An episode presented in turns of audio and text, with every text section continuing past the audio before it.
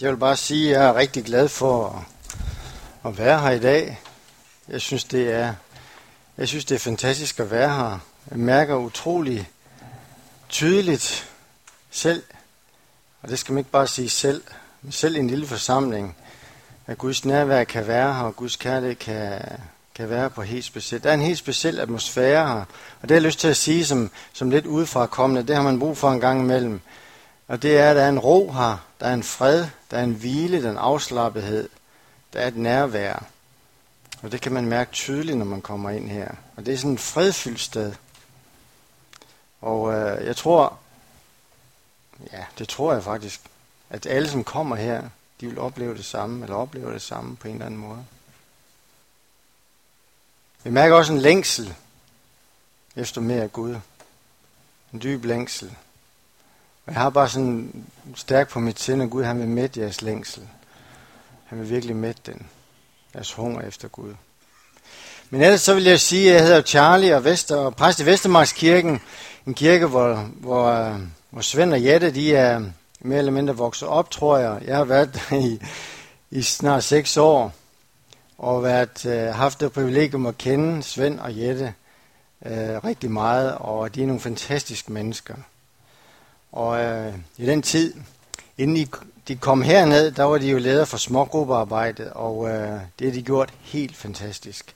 Og det er jo bare én ting, som de har været med til at gøre rigtig godt. Og de har gjort det så godt, jeg ved ikke om det er, ja det kan man godt sige, de har gjort det så godt, at vi stadigvæk ikke har fundet nogen til at virkelig overtage deres plads. Der kan I bare se, hvor dygtige de er. Man skal virkelig nå højt og langt for at kunne fylde deres plads ud. Så da Svend han prikkede mig på skulderen for en to-tre år siden, da jeg spurgte, hvad synes du af det her et eller andet om at komme til Haderslev, så vidste jeg bare, jeg vidste bare, det var rigtigt.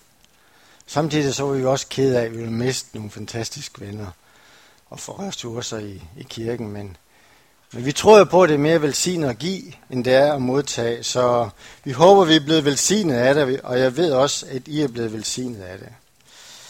Jeg har jeg har meget lyst til at tale lidt over 1. og 2. Timotius brev i dag og give jer lidt et overblik øh, over det. Øh, fordi det er et fantastisk brev. 1. og 2. Timotius brev. Det er helt fantastisk. Det, er, det handler jo om en, øh, en sprudlende menighed, en forholdsvis ung menighed. En menighed, som Paulus har været med til at plante, har været med til at starte. Og... Øh, og det er sådan, at den her unge Timotius, den her unge øh, kirkeleder, eller forstander, eller præst, han har fået den her opgave at lede den her menighed, mens Paulus han fortsætter på hans sidste missionsrejse. Og, øh, og første, første brev til Timotius, den er sådan meget praktisk anlagt med hensyn til, øh, til, nogle, til, til praktiske foranstaltninger i, i kirken, men samtidig så kommer der sådan nogle drøb til Timotius for den her far og den her fader i troen, og, og som Paulus han egentlig er. Og det er om, at det starter sådan i kapitel 1, at strid den gode strid, husk at være tro med Gud som vidtighed, siger han til ham. Og han siger op i, øh, i kapitel 4, øv dig i Guds frygt, og lad ikke nogen ringeagter, fordi du er ung, og forsøm ikke den nådegave, som, som Gud har lagt i dig. Og øh, slutte af med kapitel 6 også, at strid igen den troens gode strid. Men der er en ting, som han siger både i kapitel 1, også, nej, i kapitel i første brev, men også i et andet brev. Kapitel 4, vers 14, der siger han det første gang, Timotheus, forsøm ikke den nådegave, som du fik, i kraft af profetier og under håndspålæggelse af ældsterådet.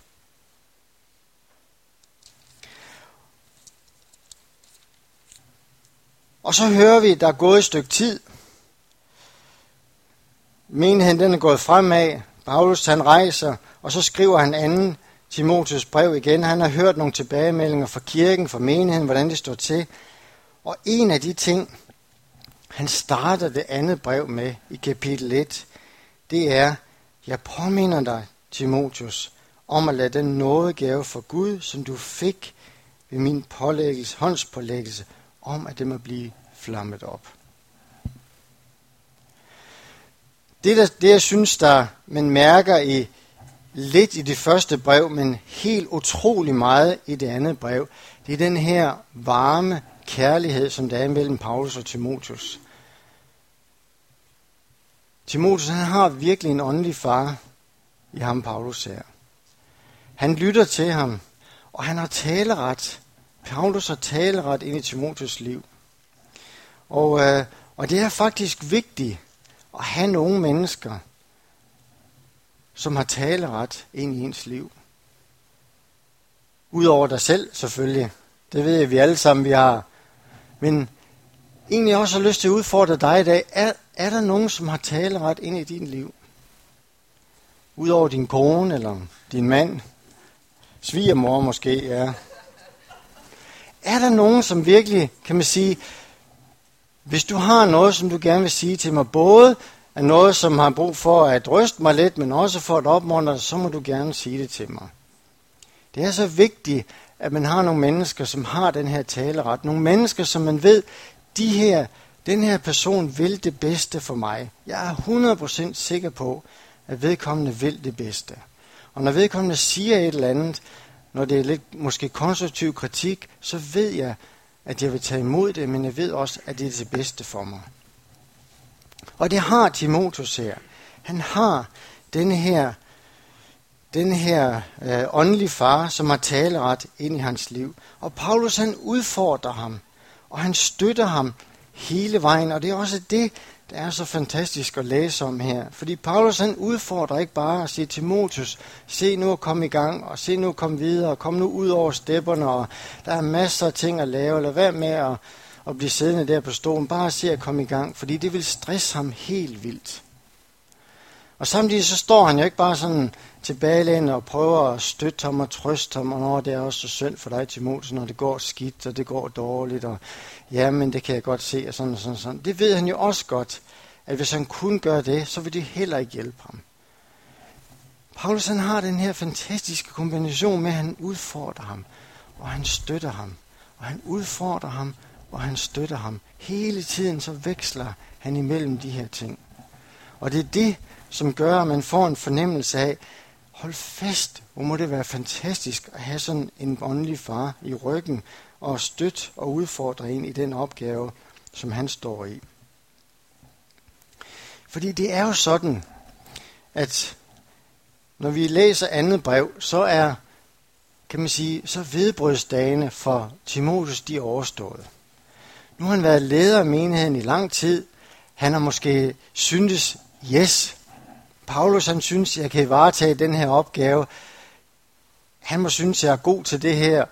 Jeg ved måske, jeg er ikke helt sikker på, om jeg kan magte opgaven, men, men jeg er sådan lidt beæret over det. Og han tænker, at nu skal jeg nok vise Paulus, at jeg kan det her, og at jeg kan leve op til, til, til det ansvar, som jeg har fået. Og det kører der ud af. Og lige pludselig så finder han jo ud af, det er jo ikke helt ligesom han havde forestillet sig. Og så kommer, så kommer det her andet brev, som Paulus så sender til, til ham. Og så får vi den fornemmelse af, at nu er der altså en del problemer. Nu er der en del vanskeligheder.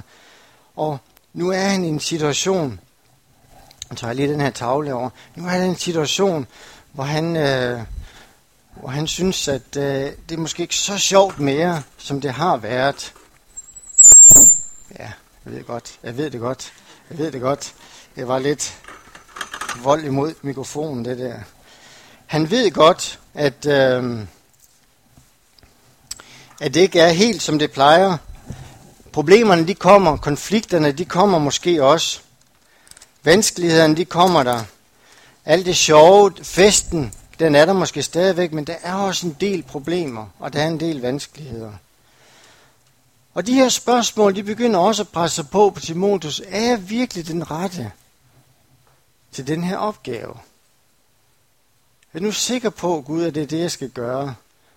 Jeg prøver alt det, jeg kan, og jeg føler ikke rigtigt, det lykkes. Og problemer op over hovedet, og er det nu mig? Har jeg de kompetencer? Har jeg de evner? Har Gud egentlig kaldet mig til det her? Og de her ting, de vælter ind over ham. Og, øh, og alle de her spørgsmål, de plager, de plager øh, Timotheus, det er jeg sikker på, på en eller anden måde. Og så kommer Timotheus allerede, eller kommer Paulus allerede i kapitel 1, så siger han, at han påminder om at lade den her nådegave for Gud, som han har fået, om at den bliver flammet op igen, om at den kommer til udtryk, om at det ikke bliver pakket ned og lukket til, men den får lov til at komme til udtryk. Og så kommer han med det her vers, som jeg har lyst til også at dele sammen med i dag. For Gud har ikke givet os en fej ånd, men en ånd med kraft, kærlighed og besindighed. Og grunden til, at jeg vil tage den her tavle med i dag, det er fordi, jeg har lyst til at tegne for jer, og nu kom der lidt ekstra på her, ja. Lidt, en firkant, og det her det er sådan en, øh, en beskrivelse, som man bruger i rigtig mange sammenhæng omkring øh, udvikling af både tjenester, men det kan også være på et arbejde, det kan være øh, et forløb i, øh, i et projekt eller et eller andet, man kan starte eller gøre. Og det er sådan, at når man, når man starter ud med, med det her, så har man en, så har man en meget høj motivation. Ikke? Yes, vi skal i gang med det her. Det her, det bliver bare spændende. Det har jeg glædet mig til lang tid. Der er også en høj begejstring. Vi skal derud af, vi skal i gang med det her. Vi har forberedt det her, eller, eller det her har jeg fået anledning til. at og samtidig så har man måske også en lav erfaring, og tænker, øh, det skal vi nok gå det her. Det er, vi, vi, vi, vi er meget motiverede, vi har en høj begejstring, så selvom vi har en lav erfaring, så skal det her nok gå. Det er sådan en fase 1. Det oplever rigtig mange, når man kommer i gang, at det går fantastisk. Og så går der et stykke tid. Så ryger man over i sådan en fase 2, hvor problemerne og vanskelighederne, konflikterne, og øh, alle de her ting, som spændingsfelterne, de presser sig på, og forskelligheden blandt mennesker, og forskellige syn på forskellige ting, og alle de her ting, og tænker, ah, det er jo ikke ligesom dengang jeg startede det hele. Nu er det lige pludselig blevet lidt en lav motivation. Ikke også? Og en lav begejstring. Og her så finder man måske også ud af, hov,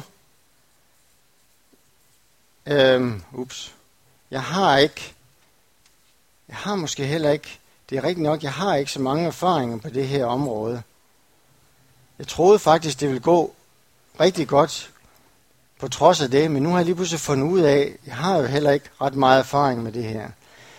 Og hernede, jeg tror mange af jer, I har været heroppe. Jeg tror også mange af jer, I har været hernede. Det tror jeg alle har været. I kender godt den her, de her fase. Og der, når man er der, så efter et stykke tid, så synes man, nu festen ikke så sjov længere, vel? Nu er vedbrugsdagen slut, og nu er der hårdt arbejde, nu er det vanskeligt, og mandag morgen og alt det her. Så har man nogle gange lyst til at bare smide håndklædet i ringen og sige, ja, jamen, gider jeg virkelig det her, ikke? Ønsker jeg det her? Eller man tænker, er jeg virkelig den, der skal gøre det her?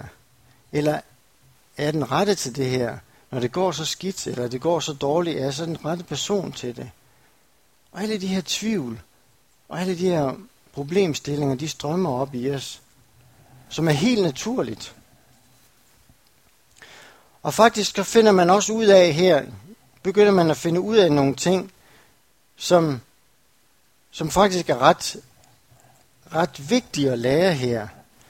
Det er, at herop, herop sådan uden mellem linjerne, det ved jeg godt, det, det er ikke nogen af os, der vil, der, vil, der vil sige eller sådan noget, men der kan det tit handle om mig. Ikke også? Man har lyst til at vise, nu skal jeg, nu skal I bare se. Og jeg kører derud af, og lige pludselig her, så finder man ud af, at det handler jo egentlig ikke om mig. Det handler ikke om, hvad jeg er i stand til at gøre. Det handler om, hvad Gud, han kan gøre igennem mig.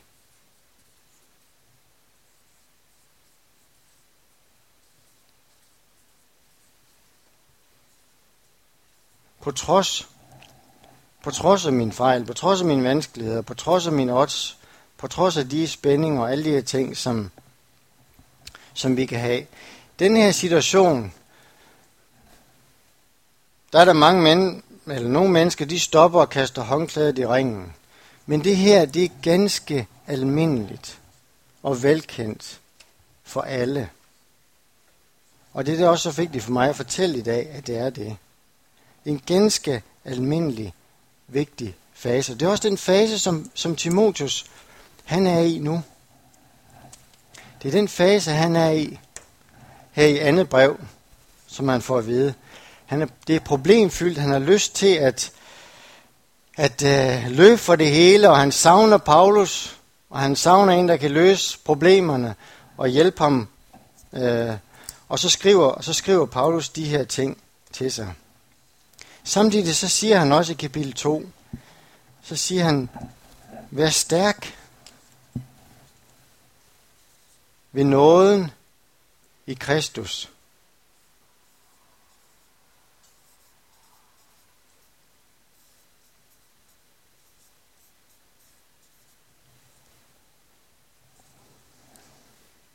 Og det er faktisk, det er faktisk en af de allervigtigste ting, der er i hele andet brev til Timotus. Det er det her med at have kraft i nåden for Jesus Kristus. For lige pludselig, så ved han godt, han ved godt, at Timotus han er i den her situation.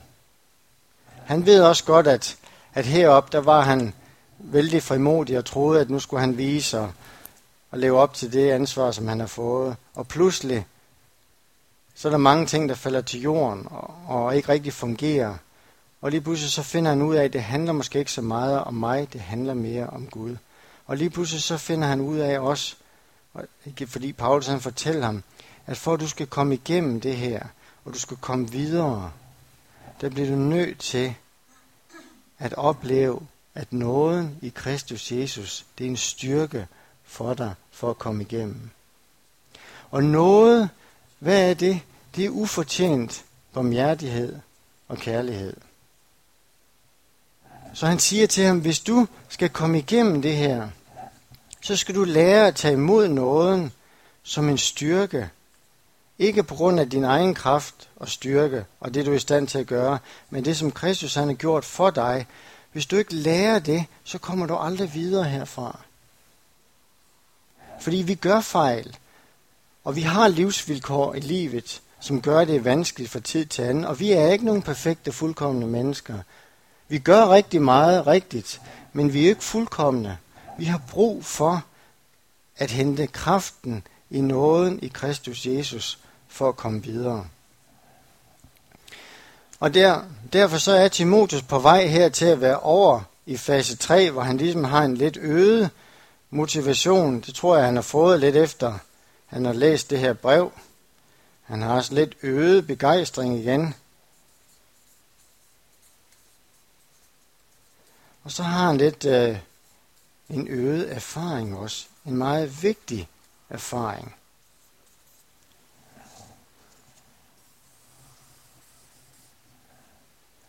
En vigtig erfaring, at uden nåden og kraften, som er i nåden, så kan han ikke komme videre.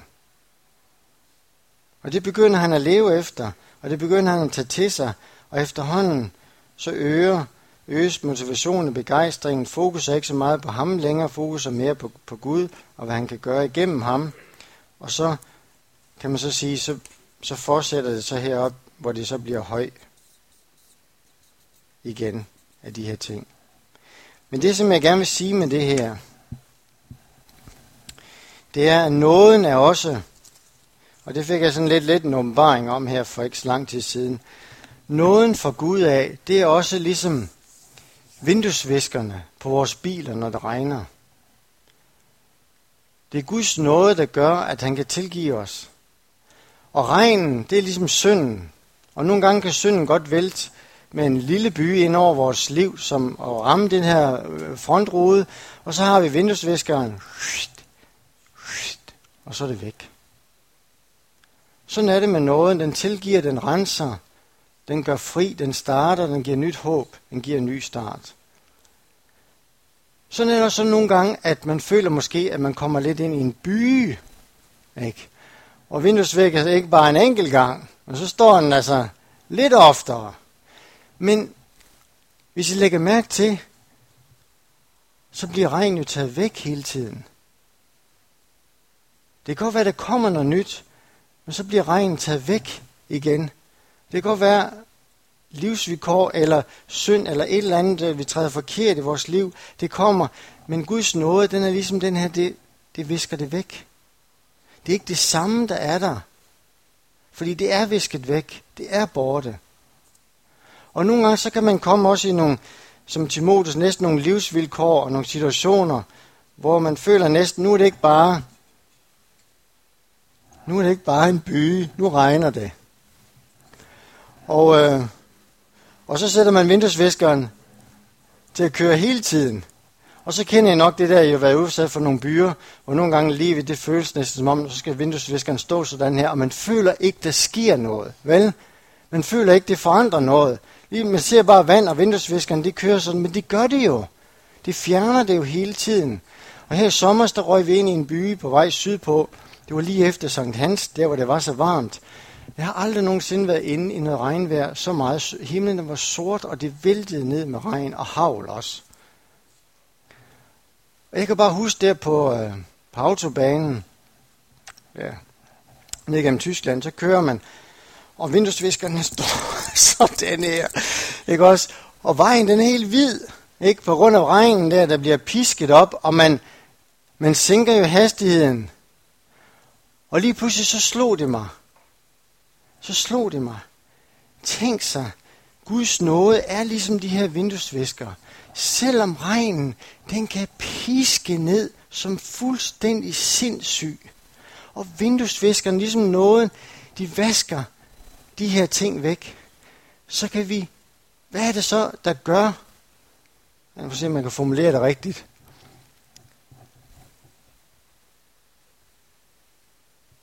Det som, det, som gør, at øh, vinduesviskerne de kører sådan her, og selvom man ikke føler, at man kommer nogle steder, eller det virker, det gør jo, at hvis de ikke virkede vinduesviskerne,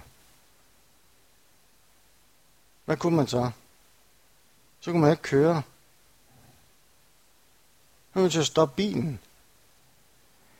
Men på grund af vinduesviskerne, de kører hele tiden, så er man faktisk i stand til stadigvæk at bevæge sig fremad. Og for mig bliver det sådan et stærkt billede på sådan en situation, som Timotheus han er i. På trods af modgangen, på trods af de svære ting, så oplever han at han kraft i nåden fra Kristus til stadigvæk at bevæge sig fremad.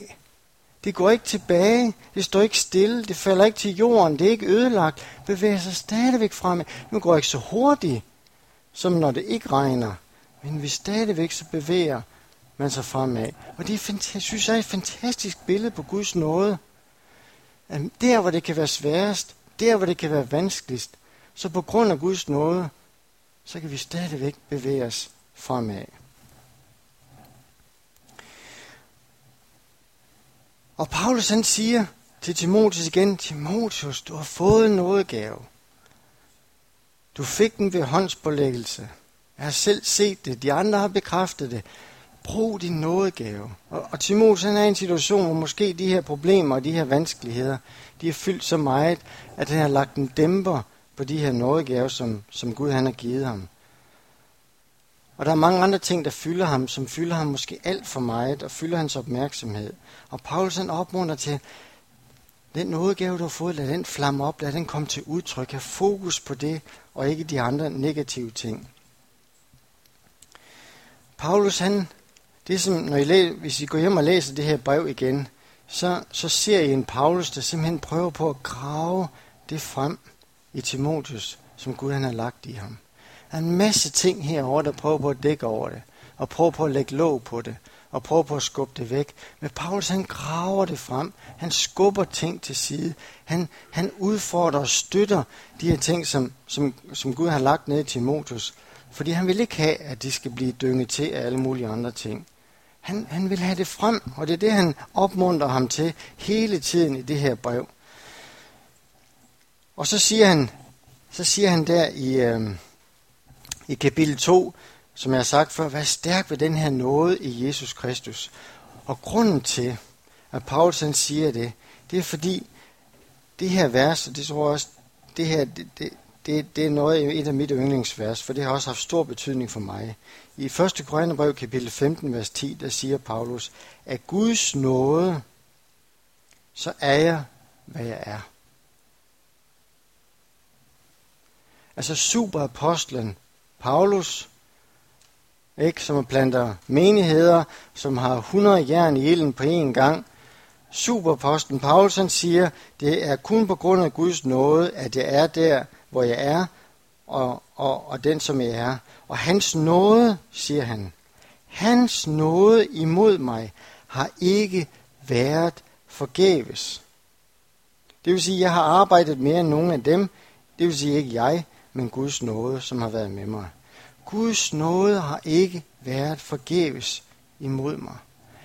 Paulus han har fundet ud af, det er også fordi, at for det første, da han slog kristne ihjel, det fandt hun ud af, da han mødte Jesus på Damaskusvejen. Og det har fulgt ham lige siden, at han har slået kristne ihjel. Det har virkelig været hårdt for ham. Men han har også fundet ud af, at hvis han skulle udføre det kald og gøre den gerning, som Gud han har kaldet ham til, så bliver han nødt til at hente kraft i nåden for Kristus Jesus. Han ville ikke komme igennem. Og det er det, han fortæller videre til Timotheus. Du vil ikke lykkes, Timotheus, hvis du ikke tager imod den nåde. Og den nåde, den er ny hver dag. Det står der også i Bibelen. Den er ny. Den starter på en frisk hver eneste dag. Og nogle, i mange år, så havde jeg et negativt forhold til noget, fordi jeg også gerne ville præstere. Jeg følte, når man skulle tage imod noget, så var det et nederlag. Så var det, fordi jeg ikke selv kunne klare det. Men det var også meningen. Men, men fordi jeg følte, at jeg skulle præstere hele tiden så var det et nederlag for mig at tage imod Guds nåde. I dag så ved jeg, i min tjeneste og i mit liv som far og som præst og som ægte mand, der ved jeg, jeg kan ikke udføre det, som jeg skal, hvis jeg ikke henter kraft i nåden fra Kristus Jesus. Det kan jeg simpelthen ikke. Fordi vi træder ved siden af, og fordi at vi gør ting forkert, at vi ikke er fuldkommen, så har vi brug for den nåde hver eneste dag. Men, Timo, men Paulus han siger så til Timotheus, Gud har ikke givet os en fej ånd, men en ånd med kraft og kærlighed og besindighed. Og en fej ånd, det er en, som måske løber lidt væk fra det, som han er hans kald og hans nådegave, og det er Paulus, eller det er Timotheus et eksempel på her. I stedet for at bruge den her nådegave, som han har givet ham, så er han inde i en frygtsom periode. Han er måske der, hvor han springer over, hvor gader lavest. Han prøver måske at tilfredsstille så mange mennesker som overhovedet muligt, og, og han har måske mest af lø- lyst til at løbe væk. Og den her fejhed, den tror jeg vi også alle sammen vi kender til. Vi har lyst til at stikke halen mellem benene, og tingene de kommer for tæt på. Vi er bange for at fejle, og så handler vi måske ikke ligesom vi havde lyst til. Vi er bange for at se dumme ud i andres øjne. Vi er bange for at lide nederlag. Og så lægger vi låg nogle gange også på vores gaver og på de ting, Gud har lagt i os, fordi måske også tidligere så er du blevet misforstået. Du er måske blevet falsk anklaget. Du er måske oplevet modstand, blevet ydmyget, eller mødt det her, du skal jo ikke tro, du er noget, som janteloven fortæller os. Men Paulus han opmuntrer Timotheus igen. Gud har givet os en ånd af kærlighed og kraft og besindighed. Og kærlighed og kraft, det ved vi godt nogenlunde hvad er. Men hvad er besindighed? Og når man slår ordet besindighed op, så får man de her ord med, at man er rolig, man er velovervejet, man holder hovedet koldt i vanskelige situationer. Og så kommer jeg til at finde ud af, hvad er så det modsatte af besindighed? Og øh, jeg tror godt, I ved det, når I får det at vide. Er der nogen, der, der lige har ordet, det modsatte af besindighed? Det er afsindighed. Afsindighed, tænker du. Hvad er det for noget? Det er faktisk det modsatte. Når du slår ordet afsindig op, så står der, at det er noget, hvor du gør ting forhastet, ud af panik, eller nogle vanvittige ting. Kender I det her med, at der er nogen, der har kommet med et forslag, eller kommet med en idé, og så er den anden, der siger, det var da et afsindigt tåbeligt forslag. Ikke? Jeg tænker hvor det er fuldstændig langt ude af proportioner. Og samtidig så tror jeg også, at nogle af jer har sagt nogle gange, i morgen, jeg glæder mig afsindig meget til at være sammen med den og den, eller gøre det og det. Og nogle gange, så når man siger det, det der afsindig, så er det fordi, det fylder så meget i ens liv, at man næsten ikke kan tænke på noget andet. Så det modsatte det af besindighed, det er altså det her forhastede, lidt paniske, vanvittige, som fylder lidt for meget på en dårlig måde. Besindigheden søger visdom. Hvad skal jeg gøre i den her situation? Hvad er, hvad er rigtigst at gøre? Hvad er vigtigst at gøre? Selvom det er vanskeligt, selvom det er svært. Hvad er så bedst at gøre? At holde hovedet koldt i vanskelige situationer. Det er det, som den her ånd af besindighed, den giver os. Samtidig så udfordrer den os til at være modige. Og modighed, det er også noget, som Gud han har givet os.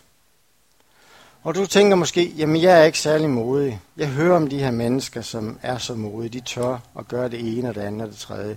Jeg er slet ikke den type person. Jeg tror, der er modighed i os alle sammen. Os alle sammen. Vi har, vi har modighed i os, for Gud har givet os en ånd af modighed. Og det betyder ikke, at du skal være en anden person end den, som du er. Det, at du kan være modig, det betyder også, at du kan være den, som Gud har skabt dig til at være. Jeg tror faktisk mere og mere, at når vi viser mod og modighed, så bliver vi mere og mere dem, som vi er skabt til at være. For så kommer det frem, det som virkelig ligger i dig. Og den her formiddag, så prøv lige at forestille dig et kort øjeblik. Tænk, hvis du ikke havde frygt eller angst i dit liv, og du kunne gøre lige, hvad du har lyst til. Hvad skulle det så være lige nu i dit liv på den her sted? Nogle gange kan det også være en hjælp til at grave modighed frem og tænke på det. Hvis der ikke var nogen forhindring, hvis der ikke var nogen frygt eller angst, hvad kunne jeg så have lyst til at gøre? Og jeg tror på, at det som, alt, det som mest af alt Paulus han gerne ville gøre over for Timotius, det var, at han ville udfordre ham, men han ville også støtte ham. Og han, ville, han, kunne, han kunne se, at der var nogle ting i hans liv, som var ved at blive gemt væk, som var ved at blive pakket ned, som var ved at blive lagt låg på af nogle omstændigheder, som han godt kunne se, men, men han kunne se, at det var ved at gå af sporet. Og han prøver på at trække ham ud af den her situation, fordi han ved, det, at, at Timotheus han har evnerne. Timotheus har kompetencerne. Timotheus er kaldet. Timotheus er den rette person på rette sted. Timotheus er den rigtige person til det her. Og det vil han også fortælle ham, det er ikke det, det handler om. Det er det mange gange, vi kommer i tvivl om, men det er faktisk ikke det, det handler om. Du er på det rigtige sted, men der er nogle ting, du skal være opmærksom på. Der er nogle ting, der er ved at tage fokus og som ved at ødelægge det, som Gud han har for dig. Og, øh, og det, som han egentlig også siger til, til Timotheus, det er, Timotheus, nu skal du til at være modig. Nu skal du ikke bare stikke halen mellem benene. Nu skal du gøre det, som virkelig Gud han har lagt ned i dig, og som jeg også kalder dig til. Nu skal du stå ved det, selvom det er svært. Og, øh, og modighed, Øh, tit, når man tænker på det, så tænker man på, at de mennesker, der er modige, de er jo dem, de er jo aldrig bange. Altså, det er jo derfor, de er modige, ikke? Det er fordi, de ikke er bange. Sådan har jeg tænkt i mange år, for jeg har ikke følt mig specielt modig som person. Og så har jeg fundet ud af, at det er faktisk ikke det, det handler om. De fleste modige mennesker, de er faktisk rigtig bange. Det er ikke fordi, de ikke har frygten eller angsten i sig. Men det, der ofte skiller skiller modige mennesker ud for andre, det er, at det ikke er frygten og angsten, der får overtaget. Det er modet, der får overtaget i sidste ende. Og jeg tænker på, situationen med David og Goliat, som vi så godt kender fra Bibelen af, og vi tænker, at David han var aldrig bange for Goliat. Jeg tror, han var hunde, hunde red for ham. Det kan godt være, at han gav udtryk for, at han havde hans kærlighed til Gud, og han, var, han, han kunne simpelthen ikke passe, at nogen de kan fornærme min Gud. Den del var der også i ham. Men jeg tror også, der var en ængstelse, og der var en frygt. Men det var ikke det, der styrede ham. Det var modet, der overvandt. Og øh, jeg tror, han var glad, da han ramte ham med den første sten. jeg tror, han var rigtig glad. Men, men, øh, men jeg har også lyst til at fortælle eller opmuntre jer til i dag, der hvor den situation, I kan stå i, eller den situation, du kan stå i, der hvor du er, at øh, måske er du i den her situation. Måske er der nogle spørgsmål, som du står i. Hvordan kommer vi videre? Hvordan, hvordan kommer vi igennem det her? Hvordan kommer jeg igennem med det her? Og øh, er der ikke nogen, der kan det her bedre end jeg? Og, øh, jeg synes ikke, jeg kan finde ud af det her. Og, man føler sig ikke så betydningsfuld, og man føler sig ikke så, så vigtig, og de her ting. Men, men jeg har lyst til at sige til dig, at, og til dig og til jer også, som menighed, I er der, hvor I skal, hvor I skal være. Og Gud har store tanker og planer. Store tanker og planer. Og den her fase herover, den er så vigtig at komme igennem. Den er så vigtig, fordi hvis vi ikke kommer igennem den her fase, hvor det ikke handler om mig, men det handler om, at Gud kan gøre i mig, og det handler om, at jeg tager imod nåden hver eneste dag, for det er det, der gør, at jeg kommer videre. Hvis jeg ikke gør det, så kommer jeg aldrig videre. Hvis man ikke finder ud af det, så kommer man ikke for alvor herover. Hvis man så i tilfælde kommer herover, så bliver man bare endnu mere hårdmodig. Så handler det bare endnu mere om mig, og hvad jeg kan, og hvad jeg kan vise, og hvad jeg kan præstere. Og det, ja, der er sikkert nogle af os, der kender sådan nogle mennesker, der har det. De falder på et eller andet tidspunkt, ikke? Men, men det er så vigtigt at komme igennem der. Det er så vigtigt at holde fast. Det er så vigtigt at holde ud. For man, vi vil, I vil komme igennem, og man vil komme ud på den anden side. Og de ting, man har lært i den proces, de er så vigtige for at give videre. Og det være, om man er på en arbejdssituation, om man er en kirke, om man er en tjeneste, om man er en arbejdsgren, eller en projekt, man er ude i, eller en smågruppe, man er i, eller hvad som helst, så er den her, de her faser utrolig vigtige. Men samtidig så har jeg også lyst til at opmuntre til at sige, er der nogen af jer, som måske også har lagt din nådegave lidt på hylden, eller tænkt, ah, jeg har prøvet at bruge den, men det er ikke rigtig lykkedes, eller der giver noget i vejen for det, jeg tror også, Gud han vil opmuntre jer til at, at tage de nådegaver frem igen. Måske er det skuffelse, der har været, der måske er det nederlag, ting, ah, der var nok ikke noget alligevel. Brug din nådegave. Brug den, som Gud han har givet dig. Måske har du lagt låg på nogle ting i dit liv, for at beskytte dig selv, eller skuffelse osv., og tror også på, at Gud han siger, det er tid for at tage det låg af. Eller måske er det noget, der har oplevet, der har lammet dig, bundet dig, eller måske stjålet din glæde. Så tror jeg også, Gud han vil sige til dig, jamen, jeg vil sætte dig fri. Og den her fristelse, som også nogle gange vi kan komme ud for, i nogle situationer, bare ligesom at hvis bare vi kan overleve, hvis bare jeg kan overleve, så er det fint. Og det kan, det, det, det, det kan være nødvendigt i korte perioder, at man, det handler om bare at overleve. Men det er ikke sådan, det handler om i længden. Det kommer man ikke videre med ved bare at overleve. Og kun lige få det til at overleve. Så stol på Gud, fordi han har kontrollen. Og han kraft i nåden for Jesus Kristus, det vil give os styrke hver eneste dag. Og hold fast og hold ud, så vil han føre sin vej igennem. Og hvis vi så alle sammen kan sige til sidst i vores liv, at ligesom Paulus han siger, det er på grund af Guds nåde imod mig, at jeg er der, hvor jeg er. Guds nåde har ikke været forgæves. Så er det bare fantastisk. Skal vi ikke bede sammen? Ja. Himmelske far, jeg takker dig, fordi at du, du kender hver eneste en af os. Du ved, hvor vi står hen og hvor vi er. Du kender vores gaver, du kender vores evner, du kender vores talenter. Du kender vores liv ud og ind. Tak fordi, at du har så store tanker om os, at vi kan næsten ikke uh, forstå det. Vi kan, næsten, vi kan ikke forstå det, vi kan ikke tro det. Du har så store planer for os. Og vi føler os magtesløse mange gange. Vi føler os, at vi kommer til kort, og, og vi føler, at uh, der er for store forhindringer, for store problemer, for store vanskeligheder til at komme dertil. Men far, jeg beder dig om, at du i dag, så vil du komme med fornyet håb og fornyet tro og fornyet lyst og begejstring til at sige, at jeg er der, hvor jeg er. Jeg er der, hvor Gud har kaldet mig til at være. Og jeg skal nok komme igennem det her. Det vil ikke være sådan for altid. Jeg vil komme igennem, og vi vil komme igennem det her. Hvis bare vi holder fast ved Gud, vi holder fast ved hans nåde imod os, og vi stoler på Gud, stoler på ham, at han har kontrollen, at han har øh, situationen i, i, øh, i hans hånd.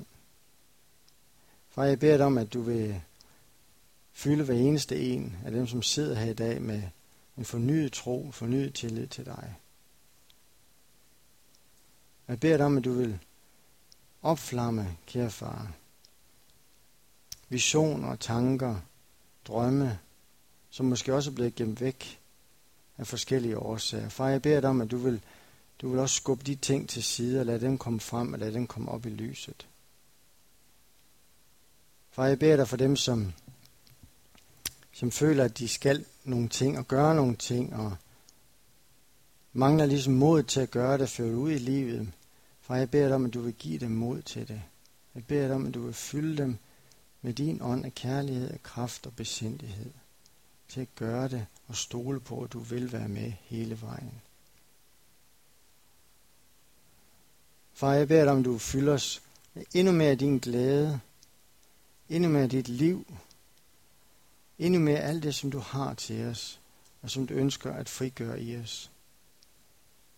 Og tak fordi, at, at du har sagt, at du vil ikke fjerne problemerne, du vil ikke fjerne vanskelighederne, du vil ikke fjerne spændingsfelter, du vil ikke fjerne de ting, som, som der er på den her jord, det kommer du tage væk en, den dag, du kommer tilbage igen. Men indtil da, så, så har du lovet os, at du vil ikke, du kan ikke tage det væk fra os, men, men du har lovet os, at du vil gå så sammen med os igennem det.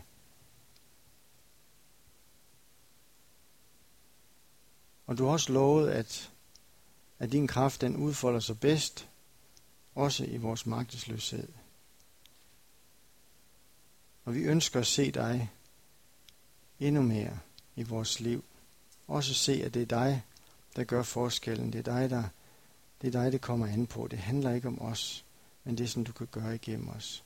Hjælp os til at, at slippe dig fri og slippe dig til og give dig plads. Hjælp os til at lette de tunge byrder om, at vi skal præstere, og vi skal vise, og vi skal gøre, og forventninger og andres forventninger, og egne forventninger. For at hjælpe os til at give dem til dig, og stole på, at du vil. Du vil give os det, som vi har brug for. Du vil gøre det, som du ønsker at gøre. Ikke i egen kraft, men i din kraft. Vi beder dig om, Jesus.